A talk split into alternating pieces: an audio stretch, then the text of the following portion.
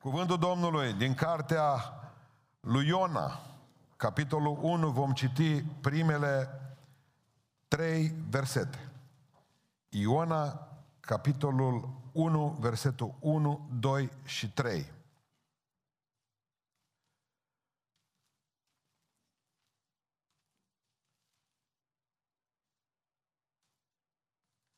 Cuvântul Domnului a vorbit lui Iona, fiul lui Amitai, astfel. Scoală-te, du-te la Ninive, cetatea cea mare, și strigă împotriva ei, căci răutatea ei s-a suit până la mine. Și Iona s-a sculat să fugă la Tars, departe de fața Domnului. S-a pogorât la Iafo și a găsit acolo o corabie care mergea la Tars. A plătit prețul călătoriei și s-a suit în corabie ca să meargă împreună cu călătorii la Tars, departe de fața Domnului. Amin. Reocupăm locurile.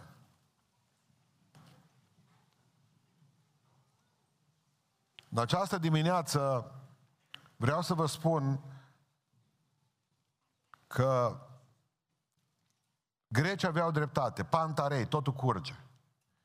Că de fapt nouă ni se pare că stăm, că de fapt nu stăm. În viață călătorim. Viața noastră este o viață de călătorie. Dar nu avem, nouă ni se pare că avem mai multe destinații. Dar de fapt nu avem decât două destinații. Ninive sau Tars. Tarșiș. Tarsis. Cum spuneau vechi spanioli. Au fost doi oameni care trebuie să stea înaintea lui Dumnezeu și au trebuit să spună, când Dumnezeu a trimis în drum, și unul dintre ei a fost Isaia și când Dumnezeu a întrebat pe cine să trimit să meargă pe drumul ăsta, Isaia a zis, iată-mă, aici sunt, trimite-mă. Aproape în aceeași perioadă, Dumnezeu găsește un alt om și spune, trebuie să te duci acolo și el zice, Iona, iată-mă, aici sunt, trimite pe altul. Astea sunt cele două răspunsuri. Nu există decât două căi, unul spre Ninive și unul spre Tars. Nu este decât două răspunsuri. Aici sunt, mă duc. Aici sunt, trimite pe altul. Și nu mă duc eu. Pentru că până la urmă, Ninive este locul în care te vrea Dumnezeu. Ninive este locul binecuvântării. Ninive este locul pocăinței. Ninive este locul ridicării. Când ai căzut, Dumnezeu vrea să te ridice și vrea să te ducă înapoi acolo unde ai fost, la Ninive, în voia Lui. Ninive este locul sensului în viață, când găsești sens în viață. Când spui, asta e ceea ce a vrut Dumnezeu de la mine. Când ai pace, Ninive e locul care îți dă pace. Ninive este locul în care te simți că, într-adevăr, fiind în voia Lui, toate celelalte lucruri s-au aliniat deja în jurul tău și știi că ai un Dumnezeu care ți-a spus unde să te duci și ai făcut voia Lui și când va trebui să sfârșești drumul, că într-o zi vei sfârși drumul, vei fi fericit. În voia ta, acolo unde m-ai trimis, acolo m-am dus. Ninive e locul pocăinței. Ninive este locul în care Dumnezeu te cheamă în fiecare zi, întoarce-te, fii în voia mea, că voia lui Dumnezeu este să nu piară nimeni, ci tot să vină la pocăință. Ninive este locul în care Dumnezeu vrea să fii binecuvântat. Tarsul este locul în care nu ești binecuvântat. Tarsul este locul în care plătești prețul călătoriei. Tarsul este locul în care ești departe de fața lui Dumnezeu. Două destinații și două răspunsuri. Haideți să ne uităm puțin la, la această chemare pe care Iona a avut-o. Și dacă băgați de seamă, în primul rând, chemarea aceasta personală. În versetul 1 spune că Dumnezeu a vorbit lui Iona, fiul lui Amitai. Dumnezeu n-a vorbit lui Habacuc. Dumnezeu n-a vorbit lui Ilie atunci. Dumnezeu n-a vorbit lui Ezechia, n-a vorbit altor oameni, ci a vorbit lui Iona. Și pentru că erau mai mulți Iona, a trebuit să-i spună și tata. Exact cum te duci la poliție și trebuie să spui și numele și prenumele tatălui. Ca să nu existe dubii. Tu ești ăla. Dumnezeu cheamă omul personal. Erau mai mulți Iona în perioada aceea, Dumnezeu zicea, am ceva cu tine. Așa că cuvântul lui Dumnezeu a vorbit lui Iona, fiul lui Amitai. Ca să nu spună, a, n-am știu că mă pe mă chem. Am crezut că îl chem pe vecinul celălalt, pe Iona. Dumnezeu cheamă, nu predicatorul. Eu nu vă chem niciodată. Dumnezeu vă cheamă să vă pocăiți. Să nu cumva să credeți că asta e datoria mea. Nu-i datoria mea. Iubesc lucrarea aceasta și o fac cu dragoste și pasiune. Dar eu când vă spun, voi nu puteți face un pas aici în față. Dumnezeu vă cheamă. Când simțiți chemarea Lui, indiferent, nu mai te gândești nici la ce zice nașii, nici ce zice preotul din sat, nu mai gândiți nici ce zic cei din casă, nu vă mai interesează câtă bătaie mâncați când vă pocăiți de la bărbat, atunci rupeți tot și veniți în față. Că atunci vă vorbi Dumnezeu. Predicatorii vorbesc tot timpul, dar Dumnezeu când vorbește să simte. Nu avea Biblie Iona. Să nu uităm un lucru, era școala de proroci, probabil, dar nu avea Biblie. Pe vremea aceea nu erau. Mă preoți aveau. În templu. Dumnezeu i-a vorbit lui fie audibil, să audă, fie i-a vorbit într-o vedenie. Și Iona a răspuns, da, mă duc, mă scol, chiar după aceea vedeam că puțin a cotit-o. Dumnezeu i-a vorbit lui Iona, fiul lui Amitai, audibil sau într-o vedenie, vizibil. A văzut pe Dumnezeu care i-a spus acest lucru. Cu noi ar trebui să fie mai ușor astăzi. Că între timp avem cuvântul lui Dumnezeu, Sfânta Scriptură. Între timp îl avem pe Iisus Hristos, că după ce ne-a vorbit nouă pe proroci, în vechime și bă, bătrânilor noștri, acum la împlinirea vremii ne-a vorbit prin Fiul. Avem Sfânta Scriptură, îl avem pe Iisus Hristos. Avem Duhul lui Dumnezeu dat în ziua de Rusalii. Iona n-avea Duhul lui Dumnezeu atunci ca să fie lucrare pentru ei, ci sporadic venea și s-a așezat peste vreunul dintre ei, îi vorbea și apoi pleca, s-a așezat Duhul Sfânt peste proroci, s-a, s-a așezat Duhul Sfânt peste Cirus, împărat care nu-L cunoștea pe Dumnezeu. S-a așezat Duhul Sfânt peste Samson. Și apoi pleca Duhul Sfânt de la el și iar venea și iar pleca și tot așa. Uh, nu știu la cine o suna să telefon, am crezut că o sună la mine. Dumnezeu mi mare mine.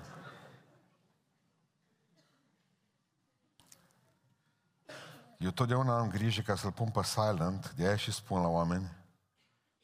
Am mai fost într-o biserică creștină pe Evanghelie. Prima dată în viața mea mi-a sunat telefonul. Era într-o geacă și geaca era pusă la vreo 4 metri de anvon. Și acolo erau și alți oameni acum. Erau plină biserica și peste geaca mea ședeau. Mă, ce am făcut cu oamenii deci dacă nu i-am bajocorit, dacă nu i-am bajocorit, stăteau toți așa, își verificaseră telefonul, cred că și-au scos bateria afară, cred că le-au demontat, deci nu vă spun ce a fost.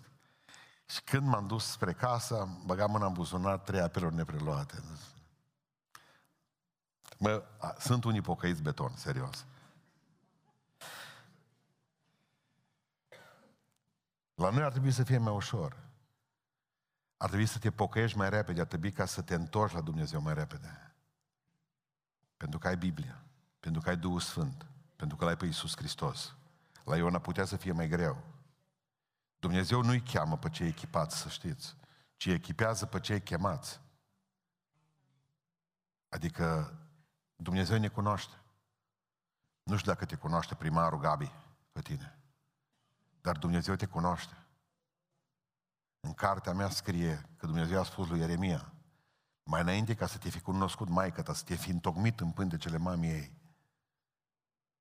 eu te cunoșteam, zice Domnul. Părinții nu te știu. Soțul, soția nu te știe. Părinții nu te Poate că nu te mai cunosc. Nu mai vor să te mai vadă. Nu vor să te mai cunoscă. Dar Dumnezeu te știe. Poate ești cea mai neînsemnată femeie, așa ți se pare ție că ești din universul acesta. Și zici, ce Dumnezeu, că la șapte miliarde de oameni, acum cine sunt eu? Că nu ne cunoaștem aici în biserică, la 100 de oameni, 2-300. Dumnezeu te știe. Și marea problemă lui Dumnezeu, nici măcar, nici măcar, nu suntem noi cei șapte miliarde. Nu, nu, nu, examenul și l-a dat Dumnezeu mai înainte. Când Dumnezeu vine și ne spune în Cartea Sfântă, când citesc eu aici în Psalmul 147, versetul 4, El socotește numărul stelelor și le dă nume la toate. Acolo e examenul lui Dumnezeu, nu șapte miliarde de oameni. Cale lactee se spune că ar fi aproximativ, vin cu o medie, să zicem. 300 de miliarde de stele, se spune că ar putea fi mai multe. Numai calea lactee, unde suntem noi, calea laptelui. Sunt 300 de miliarde de stele. 300 de miliarde de stele. Și sunt aproximativ 100 de miliarde de galaxii. Acum imaginați-vă matematicianii un 1 urmat de 29 de zerouri. Cam atâtea stele ar fi. 1 urmat de 29. Faceți exercițiul ăsta acasă în loc de a mânca de seară. De seară. Acum la amiază puteți mânca, dar de seară. Luați un 1 și puneți 29 de zerouri. Dumnezeu dă, dă nume și le știe pe toate stelele astea. Dumnezeu nu are probleme cu șapte miliarde de oameni. Vreau să vă spun că Dumnezeu te cunoaște, te știe. Și asta este marea dragoste a Lui Dumnezeu, că știindu-te, mă, că noi când ne căsătorim nu-i cunoaștem pe celălalt. Noi ne căsătorim în orb, cei mai mulți. Noi nu ne știm unii pe alții. Ne iubim pentru că nu ne știm. Dumnezeu ne iubește și ne știe. Asta e greu. Asta e fantastic de greu. Pentru că chemarea întotdeauna o face personală. Dumnezeu nu cheamă poporul român, nu catedrala mântuirii neamului. Dumnezeu vine și zice, Ioane, țineți minte ce s-a întâmplat cu Zacheu. Zacheu era în dud, în frăgar. Știți de ce a plecat așa de sicomor? Știți de ce a plecat în turat jos? Că nu mai a atins o creangă până jos. De ce? Pentru că Dumnezeu l-a chemat pe nume și a zis, de unde mă cunoaște El pe mine? Marea frământare a lui Zacheu a fost, de unde mă știe pe mine Isus? M-a chemat pe nume. Pentru că Dumnezeu își cunoaște oile. Oile sunt ale mele, zice Iisus Hristos. Și eu mi le cunosc după nume. Tu n-ai CNP în fața lui Dumnezeu. Tu ești o oaie lui. Dar Dumnezeu își cunoaște și potențiali urmăritori. Și astfel că Dumnezeu își știe tot pe nume și pe Zacheu. Că îi zice, bă, pe ăștia ar trebui să nu intereseze. Bă, numai oile mele. Pe oile mele le cunosc. Atâta te interesează și pe tine. Copiii tăi și cei dragi ai tăi. În rest, nu mai contează. Da, Dumnezeu ne cunoaște pe toți pe nume în biserica aceasta. Pe toți. Dar Dumnezeu cunoaște deja pe nume și pe acei posibili care ar putea să vină în biserica noastră. Și încă de pe acum mai bine cuvintează. Zacheu era un asemenea posibil viitor, om al lui Dumnezeu. Și Dumnezeu l-a cunoscut și Hristos a zis, Zacheu, dă-te jos de acolo. Dar Dumnezeu îi cunoaște și pe dușmanii lui. Tot pe nume. Dumnezeu știe și cum să numesc dușmani. Când a dat cu Saul jos pe, pe, de pământ, i-a spus frumos, Saule, Saule, de ce mă prigonești tu pe mine? Dumnezeu îi știe pe toți pe nume, și copiii lui, și viitorii copiii lui, și dușmanii lui. Și știe pe toți, pentru că întotdeauna Dumnezeu îți face o chemare personală. Niciodată nu te vei putea dezvinovăți și vei merge în iad în momentul în care, bă, pe mine Dumnezeu nu mă mai iubește. Dumnezeu nu m-a chemat a doua oară, că Dumnezeu a vorbit prima oară lui Iona, Dumnezeu a vorbit și a doua oară lui Iona. Dumnezeu te cheamă la pocăință, Dumnezeu când ai căzut te cheamă să te pocăiești iarăși. Nu mai vine și spui acum, nu mai ai ce mai faci. Am păcătuit, salut, bonjour, ia mă mănânc. Dumnezeu te cheamă pe nume. Dumnezeu vrea să te pocăiești, Dumnezeu are ceva cu tine. Nu cu familia ta, cu tine. Nu cu țara ta, cu tine, nu cu orașul tău, cu tine, nu cu biserica ta, cu tine. Dumnezeu are o chemare pentru tine, Dumnezeu vrea să pleci la Ninive. În al doilea rând, chemarea aceasta e clară. Hei, ce-mi place aici. Ce? Iona, fiul Amitai, du-te la Ninive! Nu știu dacă mă credeți, din când în când mă mai rog, Doamne, ajută tuturor profeților pe care avem pe lângă noi să fie mai clari puțin. Că nu e suficient să zici o mare cale să se deschide în față. Nu mai, adică uși, nu mai. Putea să zică du-te în oraș. În care? Un mare drum în față. Care? Dumnezeu a vorbit clar, du-te la Ninive. Întotdeauna Dumnezeu când vorbește, vorbește incredibil de clar. În momentul în care tu care stai cu telefonul în mână și ai înregistrat o lucrare unui profet și mai ai nevoie de lămuriri, dă voie să spun că deja și tu și el sunteți greșiți. O nu te-o dus pe tine capul și n-ai decât doi neuroni și ai înțepați deja nas. Ori prorocul ar trebui să se lese de meseria aceasta. Pentru că Dumnezeu vorbește clar. Du-te la Ninive. Nu cumva să te dezvănăvățești că n-a fost calea Domnului aia bună. Că Domnul, vom vedea noi mai târziu aici, Nu la Ierusalim l-a trimis, ci în cetatea pe care Nimrod a făcut-o, în Babel. După ce a terminat cu turnul Babel, s-a apucat și a făcut cetatea Ninive. Era veche și păcătoasă. Iona numai nici într-un caz, nici într-un caz nu s-a gândit că îl trimite Dumnezeu acolo. Pentru că el voia ca să oraș fără Dumnezeu, în care teologia lui, a lui Iona, în teologia lui trebuia să moară orașul ăla. Nu mă trimite acolo. Dragilor, încă mai vedem că Dumnezeu iubește, ne, ne iubește pe noi mai mult decât pe alții. Încă mai credem că noi românii avem ceva superior fața altor nații. Avem senzația aceasta că Maica, grădina Maicii Domnului, e casa palatului cu cele cu mitropolia și cu dealul mitropoliei. Încă mai credem noi, prin vorbele lui Pavel Coruț, că aici să va fi și vor veni să vor închina oamenii. Nou Ierusalim va fi Bucureștiul. Doamne, nu lăsa asta.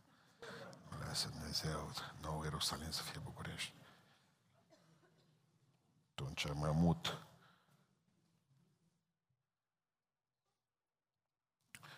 Încă mai credem noi ortodoxi că suntem mai grozavi decât pentecostali, că e sectar și rătăcit. Încă mai crezi sectarii că sunt grozavi decât pentecostali, că sunt mai grozavi decât baptiști, că sunt botezați cu Duhul Sfânt.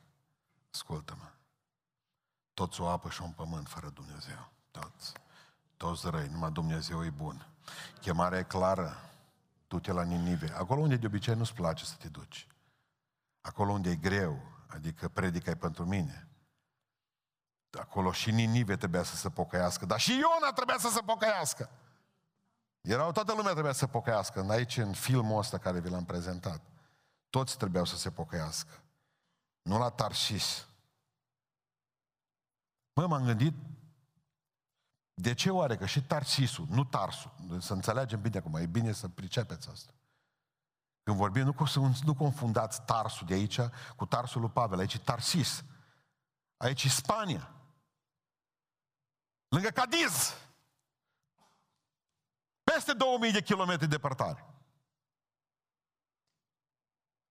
Și, dragilor, trebuia să meargă în Spania. Trebuia să meargă Așa, el la Ninive s-au hotărât să meargă în concediu în Spania. Ați auzit de un concediu în Spania până acum? Măslini, soare, frumos. Dumnezeu îl trimite la Ninive, la Golanie și el se duce la Tars. Ăsta e gândul lui. Pentru că trebuie să fie evangelizat Tarsul. Știa, 100% că știa că și Tarsul trebuie să fie evangelizat. Dar nu atunci și nu cu el. 2700 de ani mai târziu trebuia să fie evangelizat Tarsul. Dați-mi voie să vă citesc. În Isaia, capitolul 66, vă citesc cu câteva versete. Și spune cuvântul lui Dumnezeu așa, imediat. Ajungem să vedeți cum a greșit el puțin lucrarea. Și voi pune un semn în ele. Când? La sfârșit. S-ar putea ca de săptămâna viitoare. Nu si 100%, dar oricum începând de, săp- de, de săptămâna asta, da? care vine. Și voi pune un semn între ele și voi trimite la neamuri pe cei ce vor scăpa din Israel deja. Observați, poate întâmpla necazul cel mare. La Tarsis, la Pul și la Lud, care trag cu arcul, la Tubal și la Iavan, în nostrovele depărtate, care n-au auzit vorbindu-se niciodată de mine și n-au văzut slava mea. Și ei, evrei ăștia, care vor scăpa, vor vesti slava mea printre neamuri. Evreul ăsta vrea să meargă el la Tarsis, dar Dumnezeu spune 2700 de ani mai târziu vreau să evangelizez Tarsisul. Nu acum. Pentru că am întotdeauna o chemare specifică, Dumnezeu vine și spune, dacă de exemplu ești un om care are o adicție, scapă de adicția aceea. Nu o să spună că stă o încercare înainte, că nu stă o încercare înainte, stă un drac înainte. Dumnezeu vorbește clar. Oare ce mi-a fi vorbit Domnul astăzi? Ei, lucrarea pentru tine. Trebuie să te pocăiești, mă pocăiesc. Trebuie să vin înapoi la biserică, vin înapoi la biserică. Nu mai slujesc, trebuie să slujesc. Dumnezeu vorbește clar, du-te acolo, fă aia. Dumnezeu nu dă cu trâmbița lui glas încurcat. Dumnezeu știe pe ce drum ești. Pricepeți? Furi, Dumnezeu va spune, bă, nu mai fura. E clar Dumnezeu în exprimare.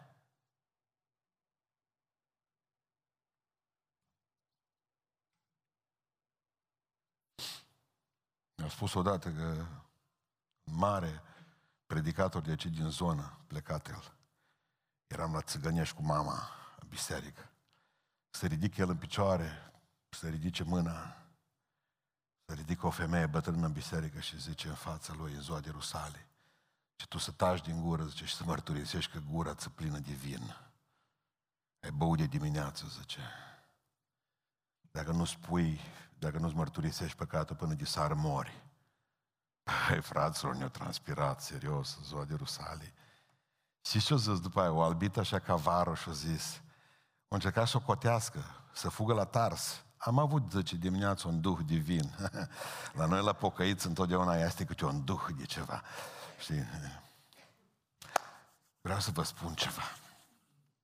Dumnezeu vorbește clar și vorbește pe nume ție.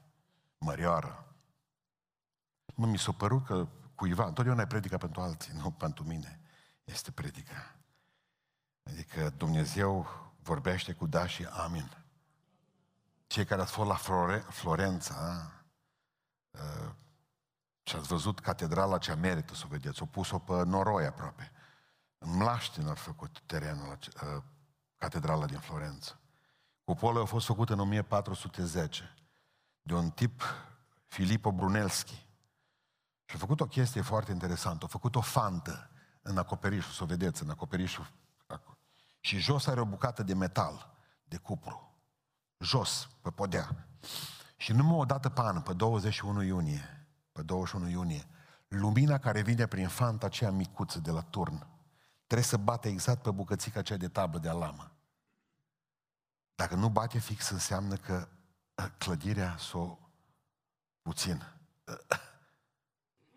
Mă, cum o știut ăștia, mă, în Evul Mediu 1410, ca în 21 iunie, fanta aia de lumină să bată direct, să se alinieze peste tabla aceea, peste punctul ăla de acolo de jos.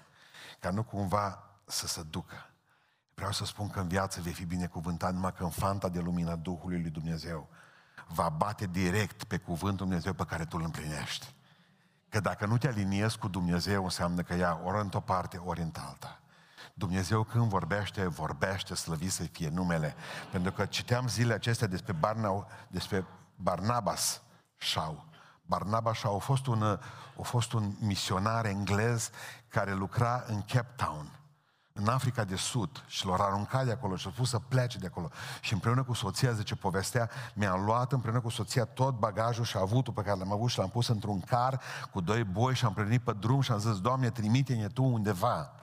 Și au plecat din oraș, din Cape Town, s-au dus pe drum și am făcut 40 de kilometri cu carul, cu boi, tot rugându-ne ca Dumnezeu să ne îndrume undeva. Și la un moment dat am văzut 300 de misionari, 300 de sălbatici veniți spre noi. Noi ne-au îndrumat iar bine. Toți erau din cap până în picioare vopsăți, cu suliță în mână, cu peane pe după.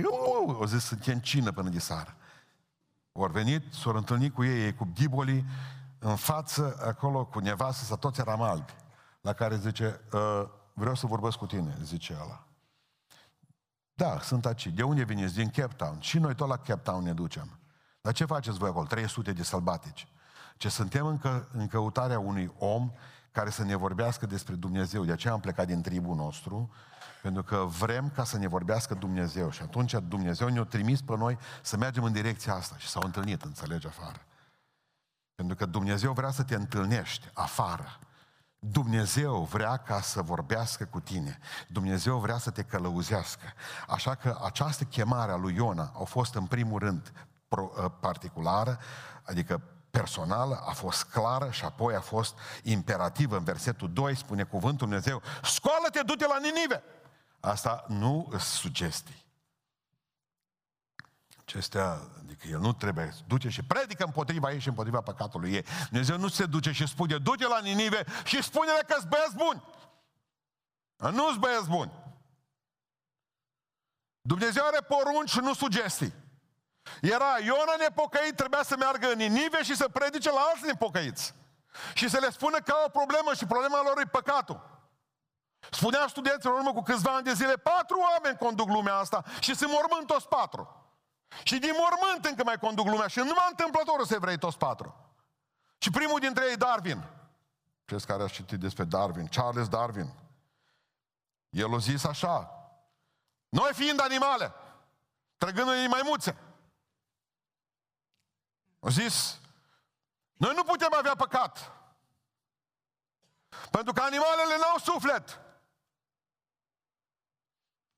Nu avem suflet dacă au zis Darwin că suntem maimuțe. Fiind animal, câinele tău, nu poate, corect, câinele tău, poate fi păcătos sau nu, da sau nu? Nu! Păi zice, da, dar o mușcat pe vecinul meu. Foarte bine, vecinul tău n-avea ce să caute cu piciorul la voi în curte. Deci nu câinele vinovat. Nu-i păcătos. Te iubește. S-ar putea să fie singurul care te iubește în gospodărie. Darwin a spus, pentru că suntem animale, nu există păcat. Da? Evreu, mort. Al doilea, tot mort și el, și tot evreu, și John Dewey, părintele pragmatismului, au zis că păcatul e lipsa educației. La el totul pornea de la educație. Și au zis în felul următor. Pentru că oamenii nu se educați, fiind proști. De ce zice au treabă cu păcatul? Că un om cum îi deștept că nu mai are treabă cu păcatul? Deci nu scrie în Biblie, ce John Dewey, nu scrie în Biblie că la început cei mai mulți dintre cei care s-au pocăit erau oameni neștiutori și de rând? Ești prost? Te simți păcătos. Când ești deștept și citești multe și educația vine peste tine, nu mai simți că ești. Nu vi se pare ciudat că oamenii cu școală nu pare să pocăiesc? Bă, John, John Dewey ăsta, evreu ăsta, știu ce-o zis, mă. Cât ești mai deștept așa și mai prins mai multe cărți, cu atâta nu-ți vine să crezi că ești păcătos. Al treilea evreu, mort care conduce lumea în continuare, este domnul Sigmund Freud. Zice, a, păcatul este o manifestare a unei tulburări compulsive. De fapt nu există, numai imaginația noastră. Înseamnă că ești bolnav cu capul. Ești dus în momentul în care ai dat în cap la un om și simți regrete. Sau ai făcut o prostie, sau l-ai furat pe un om de acasă. Înseamnă că ești bolnav. Ai cu capul. Cel de-al patrulea evreu, care și el e mort și conduce lumea și astăzi e Karl Marx. Și omul zice, trăiește numai cu pâine, zice Karl Marx. Păcatul e treaba săracilor. O zis, din cauza că la oameni e foame să simtă păcătoși. Că dacă au burțele mari, nu mai sunt nevoie asta. Ei, acești patru oameni vin să ne spună nouă că păcatul ar fi o problemă biologică. Cum că problema noastră e o problemă biologică sau fundamentală educațională. Pentru că nu suntem educați. Sau pentru că e o problemă psihologică, vorba lui Freud. Sau că problema noastră este o problemă economică. Nu mă, fraților. Haideți să vă spun. Problema noastră e păcatul, punct. Noi nu avem probleme de natură psihologică. Eu când vine unul la mine cu depresie, eu știu, sau cu altă parte, eu știu că în spate are probleme. Punct. Păcatul. Nu mai tot aburim acum lucrurile astea, sau că vine săracul la tine sau amărâtul sau nu știu mai care. Noi nu avem probleme economice, în primul rând. Noi nu avem probleme economice. Toți de aici avem o bucată de pâine. Hai să fim serioși acum. Nu ne-a lăsat Dumnezeu. Și cu pensia asta mică trăim. E, e un lucru, trăim. Cu pensie mică și alocații și cum stăm ea că trăim, nu murim de foame. Problema noastră nu este o problemă a banilor, problema noastră nu este o problemă a psihicului, problema noastră nu este faptul că suntem oameni și suntem o bucată de carne sau că nu suntem destul de educați sau suntem prea educați. Problema noastră e păcatul, punct. Mi-aduc aminte că Pinatubo. Pinatubo a fost un munte vulcanic în uh, Filipine. În 1991, pe în iunie, mi se pare, a explodat, după 600 de ani de tăcere. 600 de ani o tăcut. Oamenii, toți oamenii de știință au crezut că Pinatubo este uh, uh, un vulcan complet stins. Și dacă vă mai aduceți aminte, 91 nu vă mai aduceți aminte, că noi eram atunci cu Iliescu, aveam treburile noastre, o bază americană era la poalele muntelui. Oamenii și-au făcut case până în vârful vulcanului. Deci tot muntele a fost plin de oameni care și-au construit case în jurul vulcanului, pentru că au știut că e stins. Au venit și le-au spus oamenii de vedeți că s-a scuturat vulcanul, Pinatubo s-a scuturat. Ăsta a fost norocul că au ascultat o grămadă de oameni de oameni ei și au plecat. Dar o grămadă au zis, bă, ce mi casa? Nici americanii nu au ascultat cu toată baza lor. Un miliard de dolari s-au pierdut în câteva minute. Un miliard, au fost pagube. Zeci de, zeci de oameni au murit. Și la televizor când l-au întrebat pe cel care era vulcanologul principal, o zis, de ce s-a întâmplat tragedia asta? Pentru că au zis, oamenii au avut tendința ca vulcanul acesta care nu mai fost, uh, care nu mai fost uh, activ, să-l tratează ca pe un munte simplu. Daniel era ferbere acolo. Știți ce se întâmplă cu noi cu fiecare? În fiecare dintre noi este un vulcan. O sămânță satane care explodează într-o zi. Și dacă noi venim pe aceea și o gâdilăm și mai ducem la biserică și mai citim un verset biblic într-o seară și mai stăm de vorbă cu un pocăit, senzația noastră este că e bine. Muntele nostru e ok, e fain, e, ne facem case acolo, trăim pe asta. Mai mergem, o prescură la biserică, o cădealniță, mai ceva. Mă, mă, dar e un vulcan în interior. Și dintr-o dată, cum s-a putut ca omul ăla să ia, să curea și să dea... Vulcanul. Auzind despre oameni care nu i-am fi gândit vreodată. O plăcat, o lăsat tot într-o clipă și o lăsat casa. A, ce s-a întâmplat? Vulcanul. Și l-a întrat ca pe munte. Înțelegeți? Crezi că e liniștit. Până nu se elimină vulcanul ăla, omul are probleme. Așa că niciunul dintre ăștia evrei patru nu spun bine. Acum, vreau să vă spun doar că uitați-vă la căderea aceasta lui Iona. A fost calculată.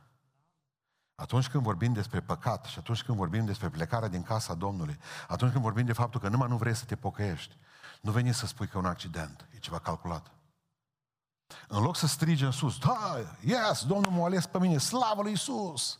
În loc să fie bucuros că Dumnezeu l-a ales pe el să meargă la Ninive, că nu alegea orice proroc de acolo. Observați bubuitura din versetul 3.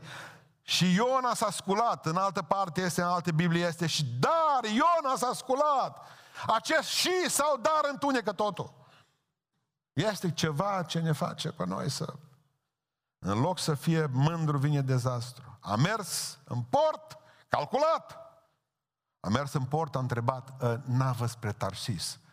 De ce a zis departe de fața Domnului? Versetul 3 de două ori apare departe de fața Domnului. Pentru că Tarșișul la 2000 și ceva de kilometri este cea mai lungă destinație cunoscută din lumea lor atunci.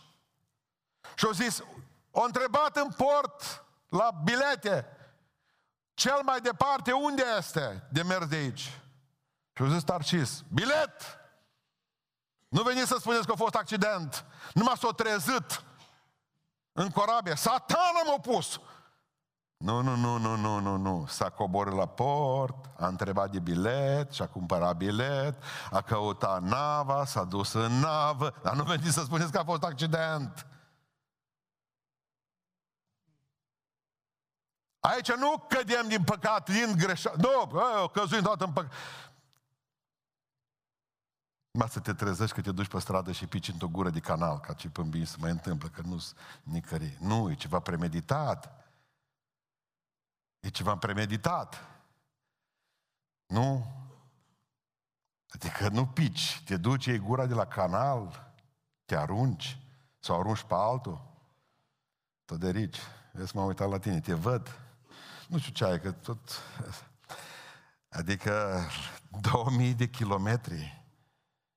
Asta, dragilor, era greu la Ninive. Eu, înțeleg, eu îl înțeleg pe el, calculat. El a început unde mă trimite Domnul pe mine. Ninive, ce fac la Ninive? Ăia să o omoară acolo. Ă, belesc oamenii, trăgeau piele de pe jupuiți de vie erau. Îi lăsau în soare, îi dădeau cu sare pe ei. Dar nu mă duc eu acolo, că sunt nebuni. Și ce se întâmplă în viața noastră? De ce nu ne pocăim? De ce nu vrem să ne pocăim înapoi? Ne ducem la biserică. Frate, zice, n-are rost să te mai rogi pentru mine. Eu scăzut complet. Și ce văd? Nu vă vine să credeți comoditate. Pentru că noi alegem întotdeauna calea ușoară, noi alegem calea ușoară, noi vrem ca să ne fie bine. Noi vrem ca să ne fie bine, bine. Și în momentul în care spui la un om că trebuie să pocăiască, pocăința înseamnă zdrobire, pocăința înseamnă rugăciune, pocăința înseamnă post, pocăința înseamnă, uh, uh, cum să spun eu, dăruire, pocăința înseamnă că nu mai ai o grămadă de zile și timp liber și toate aceste lucruri și omul vrea să trăiască comod. De ce credeți că s-o vaccina 90% dintre ei? Se poate merge la mall comoditatea din noi. Comoditatea asta care ne face să facem păcat și să nu mai fim oameni. Spuneam aseară, de ce o grămadă de femei să duc să-și programeze nașterile? Când doctorii spun că e o problemă acolo, aveți grijă cu oxitocină cea animală, tot din porc, că nu inima din porc e o problemă, că e un cord până la urmă ci faptul că noi, cei care am mai făcut psihologie, auzim tot mai dese că mamele sunt prea mari, prea depresive după naștere. Ce se întâmplă oare? De ce nu mai au afectivitate față de copii? De ce nu mai pot ține în brațe? De ce copiii nu mai stau la sânul lor? De ce? Pentru că nu ne mai obișnuit cu durerea. Deși scrie în Biblie, cu durere vei naște. Încercăm să, să orice durere pe care, pe care, care ne poate veni în față, că e durere fizică, că e durere spirituală, că e durere sufletească, încercăm să ne facem viața comodă și să scăpăm, comodă să scăpăm de ea. De ce? De ce a plecat la Tars? Că era vreme frumoasă în Tars. Era soare. Cum să te duci la Ninive unde e greu? Când te pocăiești, gata, n-ai voie, nici ai, nici ai, nici ai, nici ai. Asta e viață. Fugea de Domnul. Fugea de Domnul. Nu știu cât o știu din psalm. Apropo, haideți să, vă cite, să citim împreună din psalm. Da? Cuvântul Dumnezeu spune, Psalmul 139, versetul 7 la versetul 10. Unde mă voi duce departe de Duhul tău? Unde, apropo? Hai că ești proroc. Unde voi fugi departe de fața ta? Dacă mă voi sui în cer, tu ești acolo. Dacă mă voi culca în locuința morților, iată-te și acolo.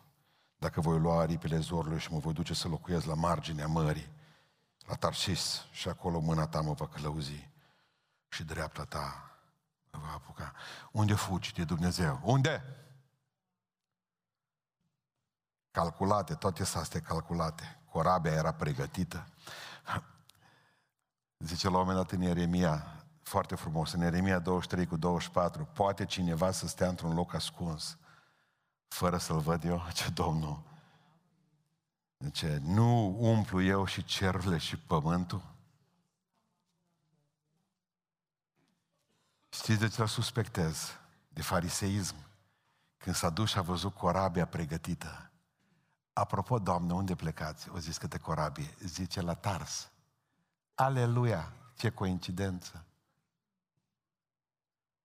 De atâtea ori ni se pare nouă că e oportunitatea lui Dumnezeu când de fapt e poarta deschisă a dracului. Carele lui Dumnezeu merg încet, corăbile lui încă sunt departe, dar dracului întotdeauna sunt gata de plecare, pregătite. Întotdeauna ușile satanei sunt deschise, întotdeauna corăbile lui sunt gata să ridice pânzele, întotdeauna oportunitățile lui sunt gata să poată fi culese. Diavolul e maestru. Așa că vă rog atunci când prindeți câte o oportunitate, întrebați-vă dacă e de la Dumnezeu sau de la satana. Bă, am prins un magazin, am prins un loc de muncă, am prins un spațiu, am prins o casă, un apartament, un nou loc de muncă, un nou șef. Dumnezeu sau dracu? Corect? Nu mai veniți și spuneți că fiecare navă care import vă așteaptă. Căderile noastre sunt calculate. Toate sunt calculate. Nu te-ai trezit dintr-o dată aproape de purgatoriu. Da. Ai calculat totul. Încet, încet te-ai depărtat de Dumnezeu, încet, încet ai căutat tot felul de lucruri. Ai fost ca evreu Ioșel. Și ce a zis evreu Ioșel în rugăciune? Ăla bandit, evreu. O să zic, Doamne, Doamne zice, dăm câte o pită pe zuă, că băutură îmi cumpăr singur. Nu bine să-mi spui, că ești evlavios. Am mai te ruga și dirpită. Băutură îmi cumpăr singur. Nu merge. Oamenii oamenii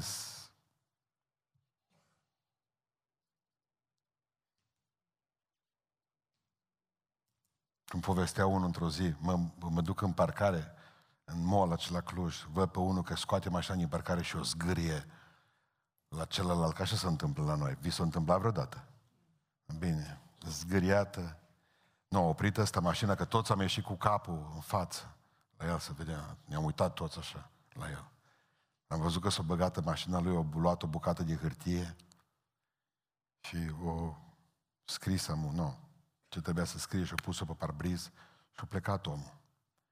Toți am fost convinși, zice, că și-a scris numărul de telefon sau adresa. M-am dus să văd, zice, totuși până la așa, curiozitate de român pe bilet scrie fraierii să uită la mine. Cred că o să scriu numărul de telefon. Nu scriu. Norocul reparat.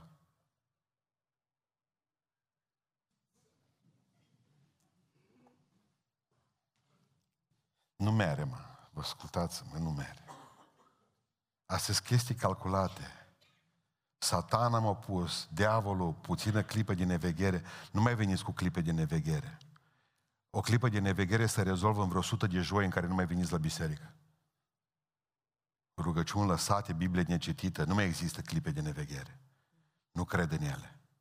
Nu cred. S-au dus glonț la corabie. Și asta e continuă. Deci n-a fost numai o cădere calculată. A fost o cădere continuă, că observați că din jos mai jos, zice că a coborât la Iope, acolo unde era uh, portul. Din Iope o, o coborât în port. Din port o coborât în corabie. Din corabie o coborât în apă, din apă o coborât în balenă, din balenă o coborât în fundul mării, zice că am ajuns până în fundul mării. Păi aici este o cădere progresivă. Numai în cădere, din cădere în cădere, dragilor. Mai este ceva ce mi se pare ciudat. Același lucru cu David și cu Batșeba. O coborât uitându-se cu privirea, după aceea o coborât la ea, după aceea au făcut păcatul cu Bașeba, după aceea o coborât mai rău și au omorât bărbatul. O coborât, o ascuns, că normal când a venit prorocul Natan era din nou în coborâre, că ascundea lucrurile acestea. Adică asta e continuă, nu că, bă, am văzut că ceva nu e în regulă și m-a speriat. Doamne, nu mă lăsa. Dar ce de pe cap să fac? Nu, nu, nu, nu, nu. Și au plecat. Și au plecat.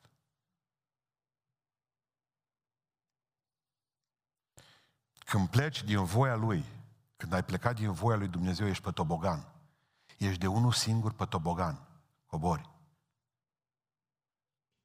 Și vreau să închei cu ceva, spunându-vă că nu numai că e o cădere uh, calculată și continuă, este o cădere tare costisitoare.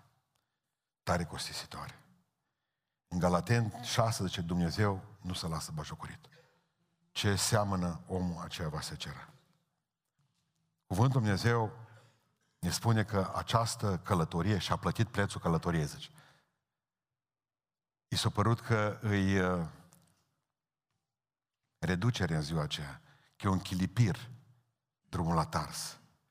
Călătoria asta a fost mai scumpă decât și-ar fi imaginat-o vreodată. Acum vreau să vă spun ceva. Că la porci toată lumea decontează biletul. Toți. Toți decontăm din rupem. În momentul în care nu mai ești în voia lui Dumnezeu și că te-ai dus la Tars, Domnul zis că te duci la Ninive, nu-ți vei găsi pacea în viață. Și ascultă-mă, nu vi se pare ciudat că Ninive era la 500 de kilometri de locul în care era Iona și Tarsu era la 2000 de kilometri? Mai repede alegem calea lungă a dracului decât calea scurtă a lui Dumnezeu. De multe ori. De multe ori. Și scuzați-mă, ăsta e bilet scump. Mă uit la ele, le văd la 12, la 13 ani și au început relațiile sexuale. Au 18 ani, te uiți la ele, sigur, sigur, nu-i deodată cu mama. Totul se plătește în viață, stați liniștiți. Și aici, în biserică, și aici de la balcon, plătiți toți. Vă promite Mandea, tot plătiți. Și plătiți scump, toată lumea plătește până la ultima, ultimul cent. Pentru că nu poți să fii cu succes, nu poți să fii cu succes departe de fața Domnului și să-ți meargă bine. N-ai cum. N-ai cum. Îi vezi drogații ăștia terminați, creier prăjit, bă, s-au bucurat în, la, la tinerețe, s-au bucurat la tinerețe, o da la tinerețe, o da la tinerețe, uite-te acum la ei cum îs. Au 25 de ani, niște epave, niște nenorociți, creier prăjit, totul se decontează, tot. Te duci în pușcărie, pline pușcăriile de ei. Cât mai ai? 10 ani, cât mai ai? 12? A, eu sunt pe viață o clipă de boluzănie, o împușcat, o rănit, o luat toporul, o omorât trei oameni pe viață, 25 de ani, cât mai, totul se decontează. Mă sună din temniță și îmi spune, frate, rugați-vă pentru mine ca să fiu pus la comisie de liberare peste vreo 10 ani. Au, bă, bă. Rugați-vă pentru mine ca să mă lasă să umblu pe afară și treburi de genul ăsta. Adică să mai lucrează și el undeva, pe viață, pe viață, da.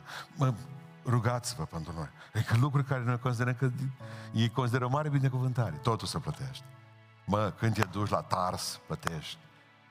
Nu vrei să te pocăiești, stai mă pe calea ta în Tars, dar plătești. Dumnezeu vrea să te cheme la El să spună, bă, te iubesc, tu nu, tu nu, tu tot la Tars. Adică când vezi că familia e praf, când familia e părăsită, când ești la închisoare, când condrogat, bolnavi, îmbătrâniți înainte de vreme, depresivi și singuri, au plătit. Și nu uitați că la sfârșit e plata finală. Plata păcatului e... E, da, asta e cea mai târzie. Și pentru mulți e cea mai ușoară. Așa și-au trăit viața că pentru mulți plata păcatului care e moarte, cea mai ușoară e plata. Așa au plătit în viața asta trăind. Nu-i de, nu-i de jucat cu Dumnezeu. Nu-i de jucat cu Dumnezeu. Fără bucurie și pace. Ești în inimă fără bucurie și pace, n-ai în suflet. Și ce ești? Umbra celui ce puteai fi. Umbra celei ce puteai fi. Nu mai ești nimic decât o umbră. Bă, nu mă pocăiesc. Eu îi văd așa că nu se pocăiesc. Știți cum e ca aia din Titanic dacă, când ați văzut filmul? Ăia cântau. Vesel mă s-o dus la fund. Nici o tresărire nu au avut. Eu au acoperit apa. Da. Nu au ascultat o predică, o mers înainte pe drumul lor. Pentru că până la urmă asta e problema noastră. Îi mulțumesc Domnului Iisus Hristos că n-a fost ca Iona. Când Dumnezeu l-a trimis pe drumul spre Ninivea lui să moară pentru mine și pentru tine. Când Dumnezeu Tatăl, deși Iisus a zis prea greu paharul, prea greu, prea amar, totuși a zis, dacă la Tars, la Ninive mai trimis la Ninive, mă duc, nu la Tars. Mă duc pe drumul pe care mi l-ai... Bă, ăsta e drumul. Indiferent cât e de greu, este drumul care îți dă pace. Este drumul care îți dă pace. Când au avut NASA chestiile alea de succes, de mergea pe Marte, au hotărât să meargă pe Marte și trimiteau navă după navă. Mi-aduc aminte că au făcut o greșeală, au pus un director, pe domnul Goldwyn, care a venit cu o idee nouă. Și o, munca lui pentru, pentru ei a fost asta. Mai, adică ideea, filozofia lui pentru, pentru programul NASA de a merge pe Marte a fost asta. Mai repede, mai bine, mai ieftin. Și cu asta s-a terminat totul. Ce-a făcut? Mai repede, mai, mai multe navi, mai bine, da, face mai bine ca alții, dar mai ieftin. Aia l-a terminat. Ultima navă s-a prăbușit direct pe Marte, prasul a făcut și s-a încheiat orice program. Știți de ce? Pentru că nu mai vrut să mai dea niște bani pentru a face un soft de frânare care trebuia. Și a spus, bă, costă atâta, nu dai atâția bani pe el. Pentru că vreau ca totul să ne fie leznă, cum zic bihoreni, ieftin în viață. Așa ne dorim și noi pocăința. Mai repede, dacă se poate, mai iuti, mai bine ca alții, dar mai ieftin. Nu este așa ceva. Asta a fost predica de astăzi. Două drumuri. Ninive, unde vrea Dumnezeu să fie, în voia Lui, sau Tars, unde vrei tu și firea ta pământească să stea. Două răspunsuri. Aici sunt trimite-mă sau aici sunt trimite pe altul. Sunt alții mai păcătoși decât tine. Meargă el la Ninive. Tu du-te sub palmieri, la Tarsis. Du-te și bucură-te de viața asta.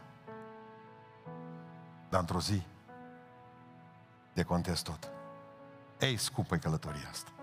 Scumpă pentru mulți din biserica, pentru mulți din biserica asta, a fost o zi de neascultare. Așa este? Că n-am ascultat de Domnul ce greu am plătit. Ce am plătit din ea rupt. Ce am plătit din ea rupt. Câtă vreme încă mai bate abur în tine spiritual, nu te du la, nu te du la Tars. Du-te la Ninive, acolo e voia Domnului. Indiferent cât de greu ți se pare, acolo te vrea Domnul. Luptă-te. Luptă-te și ascultă de Domnul. Fica ăla care avea cinci mâți acasă, că v-am povestit de el. Am văzut când am fost la Vărul Milu, o ușiță din aia micuță care face tot așa. Și are trei pisici și mar pe rând. Ăsta avea cinci găuri în uși. Din la, și avea cinci mâță și cinci găuri. De ce zic cinci? La mine zice, când zic șț, șț.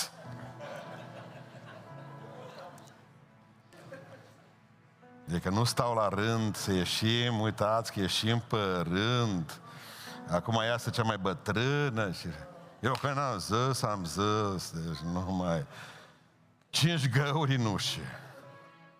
Băi, frate, când e vorba de mântuirea ta, atunci nu vii să zici după tine, nu? Te rog, du-te tu în față. Margă tata, margă mama, margă mai nu știu cine, pocăiască să nu știu care păcătos din oraș. Bă, frate, când o zis, Domnul, direct, ușa este, ușa mântuirii care e Hristos, nu mai stai pe gânduri.